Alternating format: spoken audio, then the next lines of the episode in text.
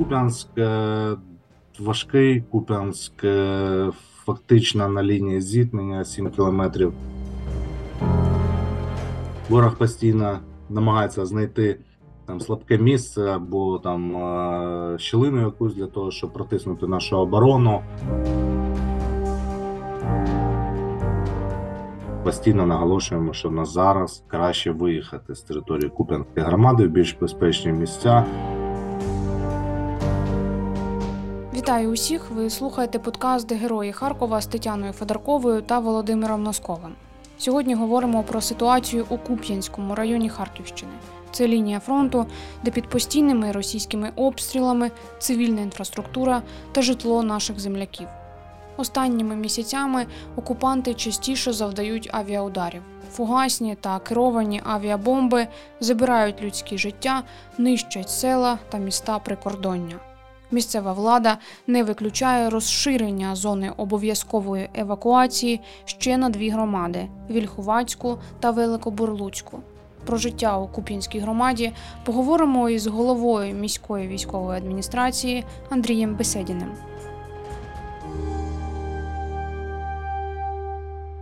Пане Андрію, сторонньому читачу, глядачу, користувачу інтернету, новини про Купінська це завжди е, вибух. Е, прилетіли там керовані авіабомби, зруйнували такі-то такі-то об'єкти, будинки. Я тому дуже б хотів би для початку, щоб е, ми всі уявляли, е, намалюйте от картинку, який зараз Купінськ, що переживає от найзвичайнісінький житель Купінська кожного дня. Куп'янськ е, важкий, Куп'янськ е, фактично на лінії зіткнення 7 кілометрів лінія фронту. Правильно ви зазначили, кожного дня відчуває близькість ворога, відчуває близькість країни-терориста Росії, яка фактично кожного дня веде війну. Ну, як це звично, да, якщо ми кажемо про війну на лінії фронту з військовими, а з цивільним населенням, з цивільною інфраструктурою, з критичною інфраструктурою. Тому кожного дня ми всі, мешканці Куп'янська, Куп'янської громади, відчуваємо те, що нас хочуть знищити, знищити як націю, знищити як державу, знищити як народ, знищити як мешканців Куп'янської громади, зокрема наші збройні сили героїчно нас боронять, е, героїчно відстоюють нашу незалежність, і ми намагаємося зробити все можливе для того, щоб дійсно бути надійним тилом для наших хлопців. А от чи працює інфраструктура, магазини, хоч е, щоб уявляти, в якому стані зараз місто? Так, е, незважаючи на ту відстань від лінії фронту, ще раз хочу зазначити, що це 7 кілометрів. Куп'янська громада живе, Куп'янська громада працює. Якщо ми кажемо про там соціальні напрямки, про напрям, напрямки критичної інфраструктури, то працює майже все. Як це не дивно, працюють структурні підрозділи Куп'янської міської ради, струк... працюють комунальні підприємства, яких чотири фактично в татному режимі працює критична інфраструктура, це газопостачання, електропостачання, працюють лікарні, працюють три школи дистанційно, працюють магазини, банкомати, Укрпочта, е, курсує маршрутний транспорт е, всередині громади. Є сполучення з обласним центром, автобусне сполучення, е, залізнодорожне сполучення. Тому фактично, незважаючи на ту близькість, незважаючи на весь той жах, який відбувається, ми намагаємося зробити все можливе для того, щоб ті люди, які залишаються, вони якомога менше відчували наслідки і близькість до лінії фронту. У людей в помешканнях переважно своє опалення, чи у вас є і централізоване? У нас є централізовано на території Куп'янської громади працюють е, дві котельні, які Е, до яких фактично підключена соціальна інфраструктура, це лікарні і деякі адміністративні приміщення. Якщо ми кажемо про цивільне населення, це здебільшого індивідуальне опалення, воно вже фактично було і до повномасштабного вторгнення, і Куп'янська громада йшла до того, щоб повністю відійти від централізованого опалення. Якщо ми кажемо про Куп'янське, Куп'янську-Зловий. Якщо ми кажемо про Ківшарівку, там ситуація була складніша, але дійсно ми перейшли на електроопалення, забезпечили людей електрообігрівачами, забезпечили людей, якщо ми кажемо про там пункти незламності або ті місця та найпростіші укриття, всім необхідним це генератори, буржуйки, дрова. Ну і багато багато іншого, тому вже фактично зима підходить до завершення і надзвичайних ситуацій пов'язаних саме погодніми умовами на території Куп'янської громади не було. Куп'янська громада це ж не тільки Куп'янськ, це ще два селища міського типу: Ківшарівка, Куп'янськ-Вузловий і ще дев'ять сіл. Правильно, от е, Ківшарівка і Куп'янськ-Вузловий завжди теж. Були, ну як і Куп'янськ, да, цікаві для Російської Федерації. Куп'янськ-вузловий як е, такий вузол залізничний. Як обстановка там? Е, чи посягання продовжуються на Куп'янськ-Вузловий, зокрема?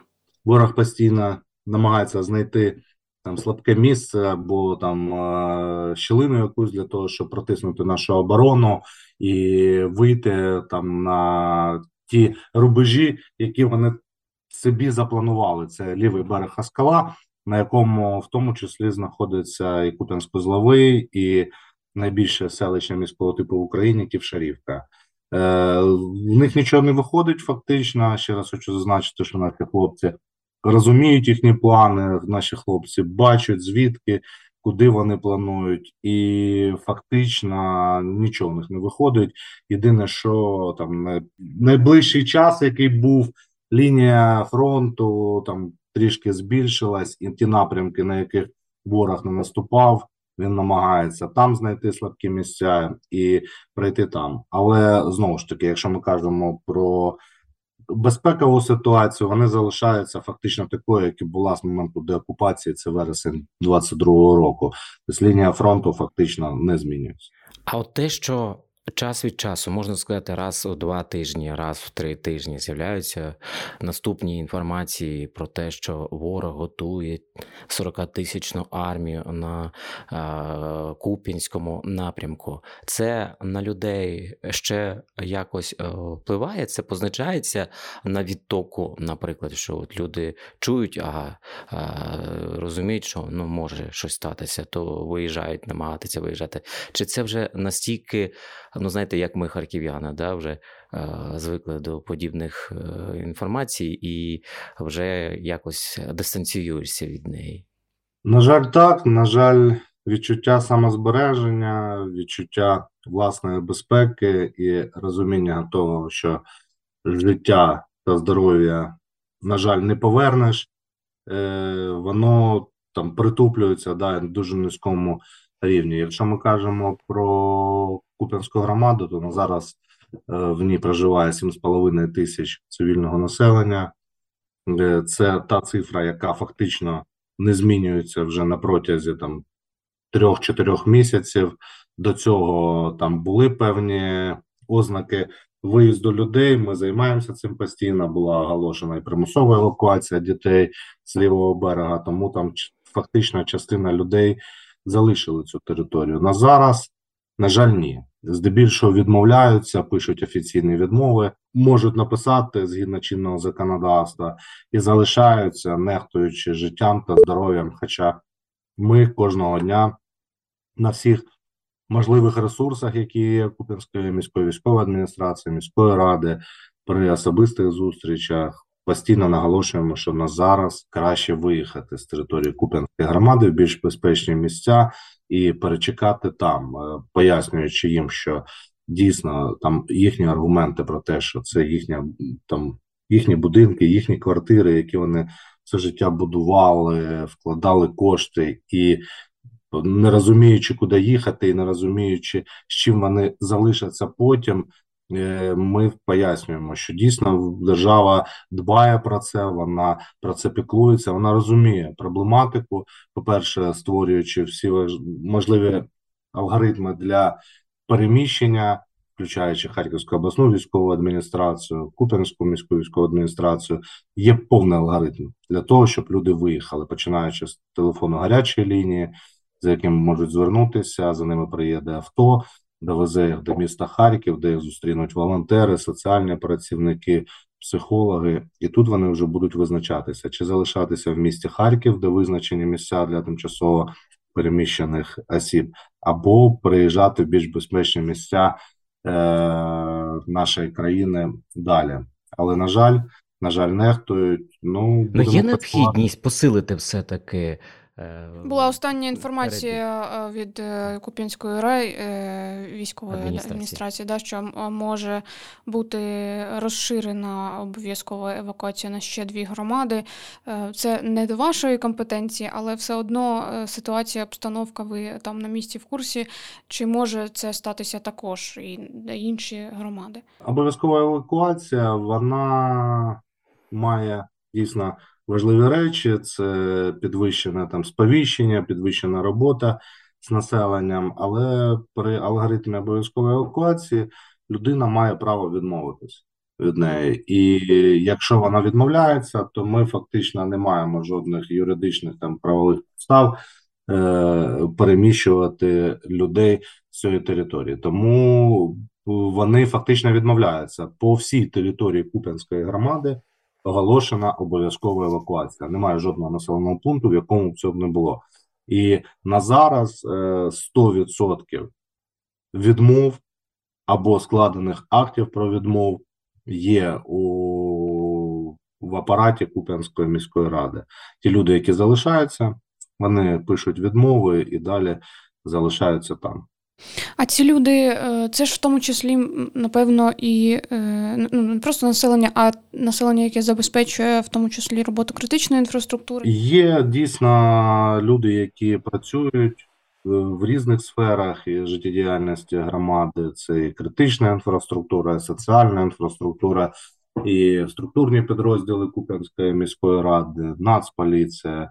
ДСНС там і багато інших напрямків, але здебільшого це цивільні люди, які аргументують це тим, що в них не, немає нічого, крім того, що в них є. Це їхня домівка, і не розуміючи, куди вони будуть їхати, і чи повернуться, чи буде куди повертатися. Вони ну це такий великий там страх, який вони не можуть поступити. З цим потрібно працювати. Ми з цим працюємо. У вас є вже так. такі випадки е, ну, хороших. Реінтеграції тут в Харкові, да, що люди приїжджають, знаходять себе, може далі їдуть в Україні, кудись в інші регіони, знаходять роботу. Тобто це такий такий процес, що люди знайшли себе, а не просто їдуть і чекають, коли ж вони повернуться. Дійсно є, і ми над цим постійно працюємо. Після того, як була оголошена примусова евакуація з лівого берега річки Ескіл, це Ківшарівка, Куп'янськ, узловий лівий берег Куп'янська, дітей з батьками. Більшість з них залишились в Харкові. Це гуртожитки, які були виділені Харківською обласною військовою адміністрацією, які підготовлені до того, щоб вони там жили. Ми з ними постійно на зв'язку. Кожного дня служба у справах дітей, управління соціального захисту обдзвонює або люди телефонують нам. Е, ми цікавимося їхніми їхньою проблематикою, їхніми потребами. І раз в місяць ми проводимо зустрічі. Ми приїжджаємо, я особисто, і е, як це було вже два рази, заступник начальника Харківської обласної військової адміністрації Євген Іванов за дорученням Олега Синігубова. Зустрічаємося, передаємо все все необхідне, включаючи там е, продукти харчування, засоби гігієни і ті, ті індивідуальні запити, які вони роблять.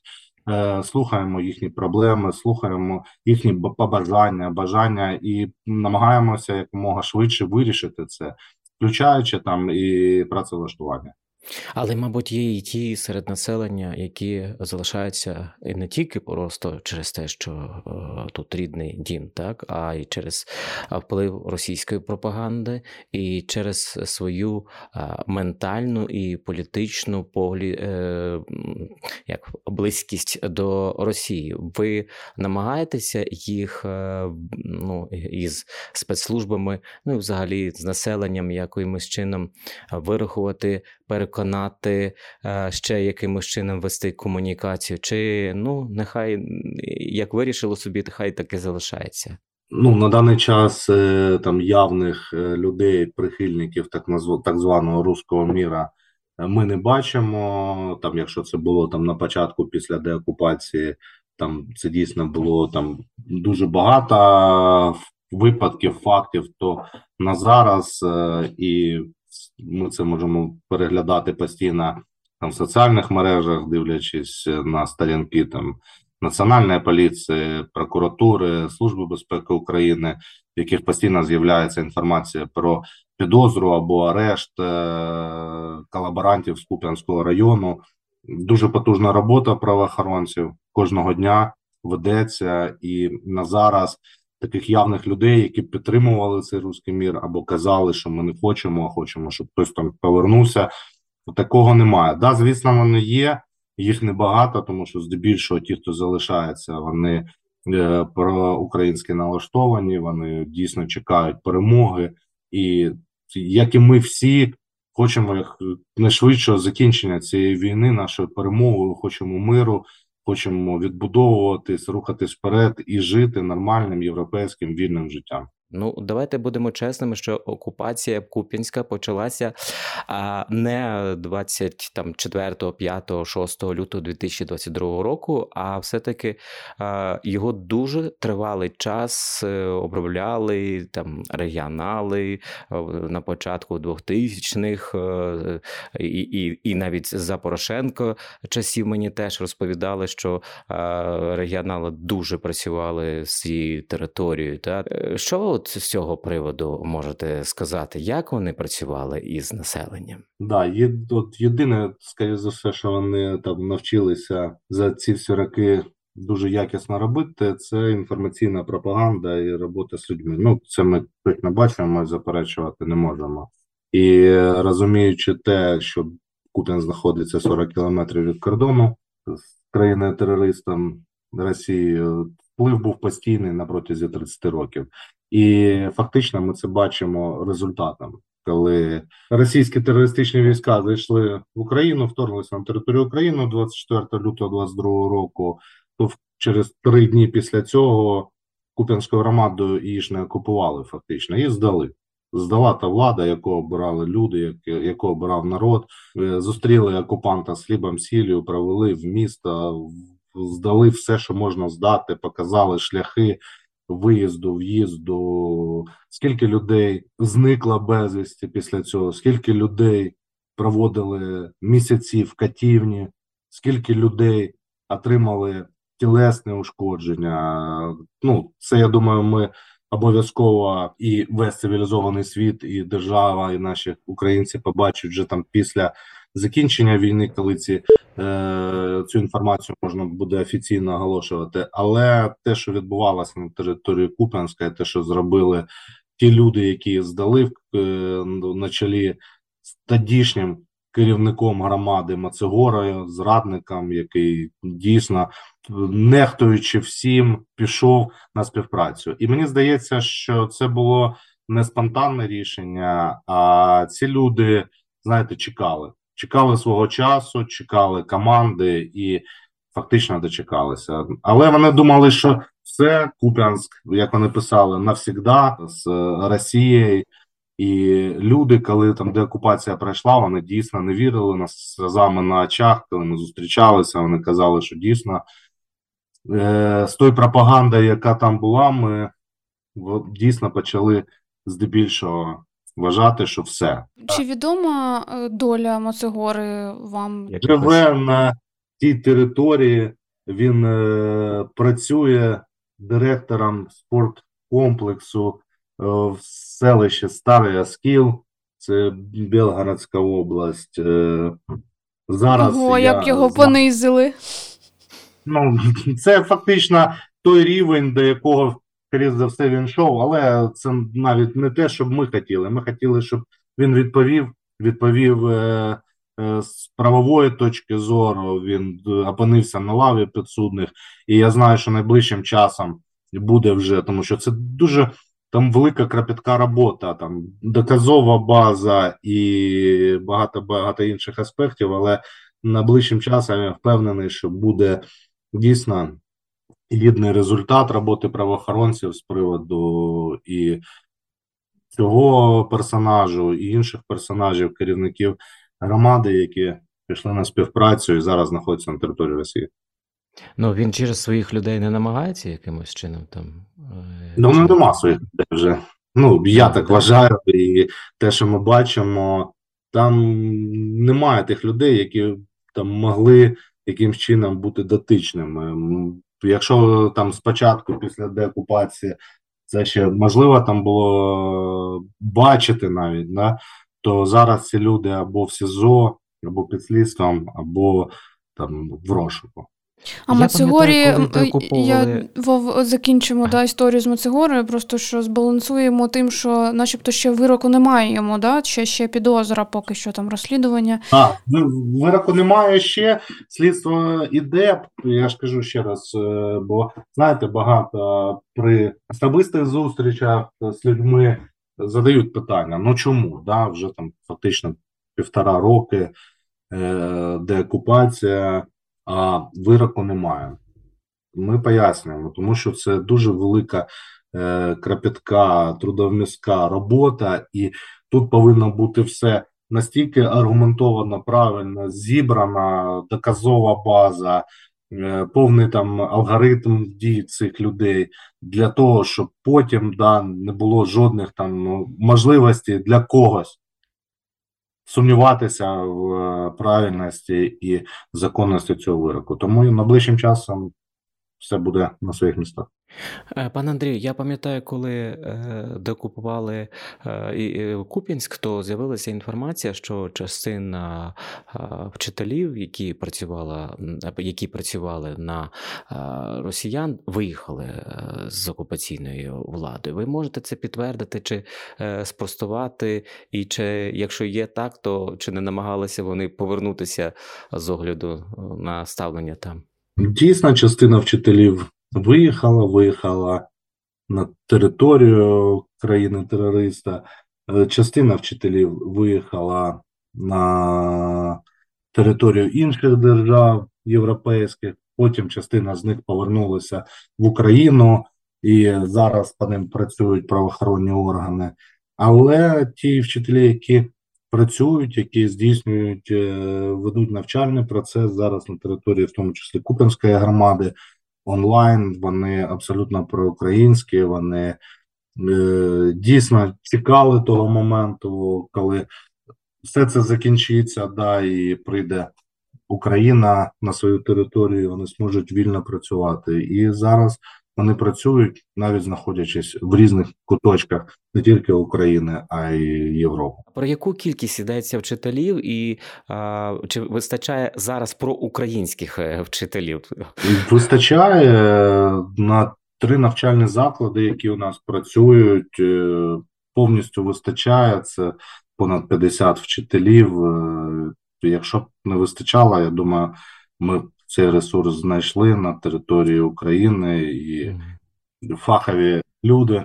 А до Росії багато виїхало? От кількість? Ну я точ, точно цифри точно не скажу, тому що це питання до правоохоронних органів, але ну певна кількість виїхала. Пане Андрію, от е, доводиться іноді відвідувати засідання судів по е, підозрюваних у колабораціонізмі, і е, деякі справи ну, такі, як межують е, з колабораціонізмом, але й е, коли ти чуєш там фабулу справи, ти намагаєшся зрозуміти логіку дій людини в цих умовах. І от там на останньому засіданні, на якому я була, йшлося про е, головного інженера хлібо, Балаклійське хлібоприймальне підприємство, і mm-hmm. він ще, ну як, як я собі бачу це.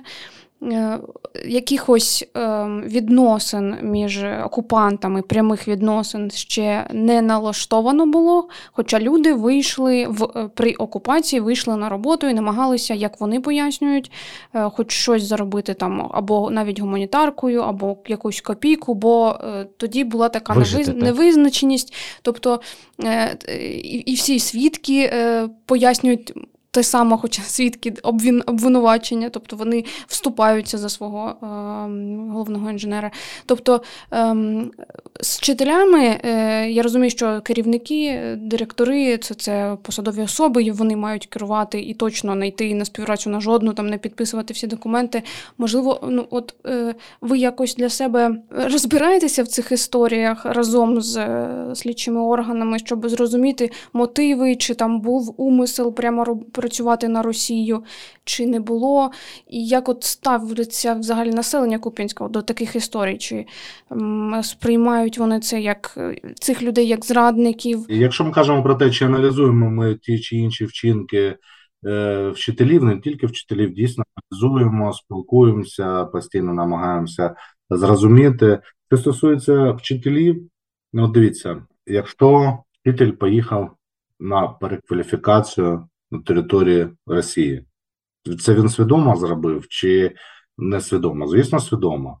А можливо, Він- там йому загрожували Ну, підвалом. Дивіться, і знову ж таки, а інша частина вчителів відмовилась. Якщо у тебе немає вибору, якщо там е, ті чи інші вчинки вони були під тиском чи загрозою життя чи здоров'я, це інша історія.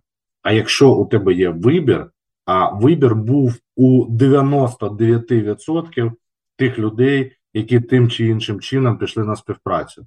На пальцях однієї руки я можу перерахувати те, що я знаю, де дійсно там під тисками, під загрозою, е, там хтось е, пішов і щось робив. І то це були там не настільки керівні посади, там здебільшого там інші напрямки. До речі, так, да, продовжуючи цю тему, я згадала Куп'янський молочно-консервний комбінат. Він був таким потужним, і там, здається, теж підозрюваний цей власник чи директор. Можливо, вам відомо щось про це розслідування, чи триває воно, і чи там було оцей от умисел, е, робота на Росію. Там, здається, російські гроші вже ходили в обігу у них. Він, ну, наскільки я знаю, до останнього часу знаходився в СІЗО під слідством. Слідство триває, вироку ще немає, це точно знаю, тому що е, велика кількість там адвокатів, велика кількість е, судових справ, там заперечень тощо. Але те, що там аргументовані звинувачення, ну я думаю, що да, дійсно те, що я знаю, і те, що я бачу, вибір був. Вибір був виїхати, вибір був е, жити в будь-якій точці, не тільки України, а напевно всього світу, тому що дійсно Куп'янський молочно-консервний комбінат це бренд, це потужне підприємство, яке працювало не тільки на території України, а і в багатьох-багатьох державах світу. І власник цього підприємства, ну, це не бідна людина, да, яка ма- має і мала можливість зробити свій вибір. Вибір зроблений, і за цей вибір потрібно відповідати, тому що наша держава це Україна, наша земля, українська, і ми хочемо жити на своїй землі. І так чи інакше, кожен з нас на своєму фронті робить все можливе для того, щоб Україна існувала і держава існувала. А хлопці, наші збройні сили, вони віддають своє життя. Це найдорожче для того, щоб ми могли це робити. І тому казати про те, що там випадково або там не, не подумавши, зробив цей вибір. Ну коли вся країна бореться, а люди роблять такий вибір, ну це неприпустимо. Пане Андрію, Купінськ це ще й а, катівні, це ще й підвали. Так, я маю на увазі окупований Куп'янськ. От як ви вже думали із своїми земляками, і, можливо, і співробітниками краєзнавчого музею, який, до речі, теж е, ну, був е, обстрілюваний не раз, так, будівля його росіянами. Так, отже, вже міркуєте ви, е, що зробити з тими будівлями, приміщеннями, бо просто так, е, знаєте, прибрати наслідки е, це очевидно неправильно. Треба зберігти пам'ять, і треба там не знаю, чи якесь меморіальне місце зробити, місце болю. Велика кількість планів, велика кількість бачень тих чи інших напрямків відбудови або там тих точкових місць, де дійсно була відбувалися важливі події, важливі в контексті не тільки там е, звільнення там деокупації, а й і саме процесів окупації і поводження е, країни терориста, тому числі і з нашими людьми. Тому це обов'язково буде, але буде тільки тоді, коли ми реально зможемо це зробити, і ми це чекаємо, коли наші збройні сили перейдуть від активної оборони в активну фазу наступу, як це було восени 22-го року, і ми впевнені, що це обов'язково буде. Пане Андрію, е, от е, віднедавна у нас новий головнокомандувач збройних сил Олександр Сирський. Ви часто відвідуєте, я так розумію, передову, зустрічаєтеся з військовими. Які очікування бачите у них від е, нового керівництва збройних сил України? Можливо, поділитися цим? Бачення одне потрібно змінювати. Потрібно змінювати підходи, потрібно змінювати стратегію, потрібно. Е, нова свіжа думка, нова свіжа кров, президент, головнокомандувач Верховний, який відповідає фактично за все, що відбувається на території краї... нашої країни. Він знає кожний сантиметр, кожну ділянку, кожен напрямок. і Він розуміє, що ми повинні рухатись вперед і повинні бути певні дії, які допоможуть це зробити. Було прийнято рішення, і я вважаю, що воно на часі. Військові вони теж саме, вони кожен на своїй позиції, кожен на своїй на своїй на своїй лінії фронту. Ніхто знаєте, там як це розганяли ці всі зради, звільнення. Хоча ми всі бачимо і відносини президента е, з усіма військовими, в тому числі і з генералом Залужним, до якого ну я впевнений, що всі відносяться з великою повагою, вдячністю, і фактично те, що було зроблено з 24 е, там, лютого 22 року. Ну це е, історія, це героїзм, але це ж не зробила одна людина. Це не зробили дві людини. Це зробили е, армія комплекс, армія, комплекс рішень, комплекс людей на чолі з президентом України. Пане Зараз Андрію, прийшов... а ви е, Сирського ну, зустрічалися там, от на позиціях, бачили, він він відвідує Куп'янський напрямок? На на що на менше раз в тиждень він точно був на Куп'янському напрямку, відвідував, знає те, що відбувається, знає кожен клаптик фронту, і особисто знаю, що він постійно в військах, постійно на лінії, постійно там, де важко, і він знає, дійсно знає не з чуток, не з доповідей, а бачачи власними очима, що відбувається, проблематику і е, шляхи вирішення цих проблем. Тому я впевнений, що ми будемо рухатись вперед, і кожен з нас повинен робити максимум від себе не на 100, не на 200, на 500% для того, щоб наблизити нашу перемогу. Пане Андрію, от е, Олег Сенігубов, голова е, обласної військової адміністрації, останнім часом розповідає про зведення фортифікаційних е, споруд. І, от і в Купінській, я так розумію, на території Купінської громади, ну загалом на Купінському напрямку, залучають техніку комунальних служб ваших або, можливо, навіть ресурси ваших людей, щоб от, власне посилити цю допомогу. Ми працюємо в команді, ми працюємо злагоджено. Будь-яка допомога, яка потребує і потрібна їм, вона першочергово надається. Якщо ми кажемо про фортифікаційні споруди, то це напрямок великий, це напрямок об'ємний, і кожен з нас приймає в цьому участь. Кожна громада, на якій будуються ці фортифікаційні споруди, чи тим чи іншим. Е, способом дотична до цього і приймає участь, але це комплекс. заходів, і це великі да, споруди, це фортифікаційні, які будуються там багатьма ресурсами. Хотіла спитати про оці постійні удари е, керованими авіабомбами, іншими такими потужними засобами. Е, нещодавно виставляли відео військові е, про те, що ем, з цих великих бомб ще якісь маленькі кулькові бомби випадають, і їх там теж знешкоджують. Це якийсь складний процес.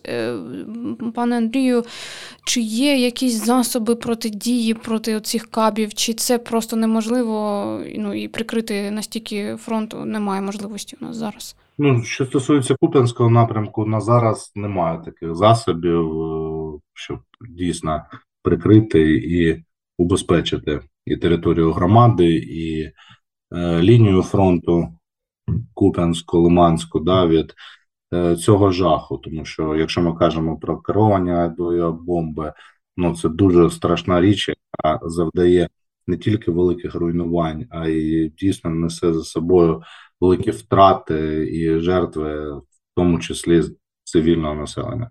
А цілями стають е, жили, житлові квартали, тобто це все інфраструктура. От за останній час, останні місяці, що б ви сказали, куди б'є ворог? Це цивільна забудова, це приватний сектор, це багатоповерхові е, будинки, це е, заклади освіти, заклади дошкільної освіти.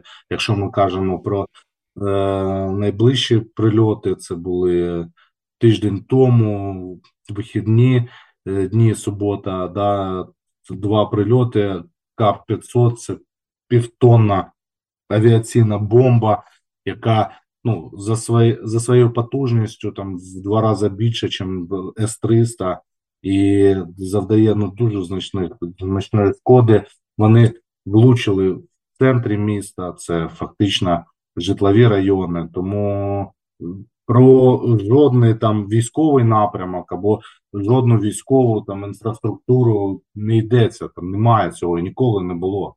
Це терор мирного населення, це знищення мирного населення, це знищення критичної інфраструктури, яка дозволяє цивільному населенню жити і мати ті послуги, які вони повинні мати, особливо взимку, в холодну пору року. Це тероризм. Днями була статистика Харківської обласної прокуратури.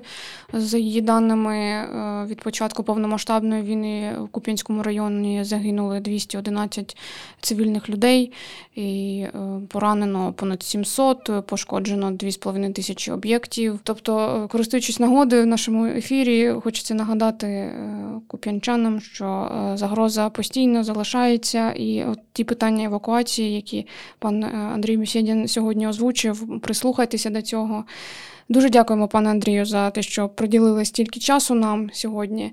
Е, бажаємо, щоб Куп'янщина е, процвітала, щоб е, захист був потужним її, так, щоб ми звільнили наші території. Володимире, додай щось наостанок. Дякую вам. Так, хочеться побажати сил е, і хочеться три витримки побажати, як фізичної, так і психологічної, бо зрозуміло, що просто ну, як жити там, чуючи постійні вибухи, е, це це, це дуже складно, просто на підсвідомості складно, правда, пане Андрію? Е, дійсно складно, складно розуміти те, що той сусід, коли ну, він був сусідом, да, зараз він ворог, він фактично нікуди не дінеться. І той кордон, який знаходиться там на відстані 40 кілометрів від Куп'янської громади, він буде кордоном залишатися. І фактично розуміючи, що змінити це можна тільки силою, тільки на полі бою, тільки завдячуючи нашим героїчним збройним силам. Тому ще раз хочу, користуючись моментом, сказати велику повагу, слова вдячності тим хлопцям, які на передовій боронять. І хочу сказати, що ми завжди будемо робити все можливе, щоб бути надійним тилом для них.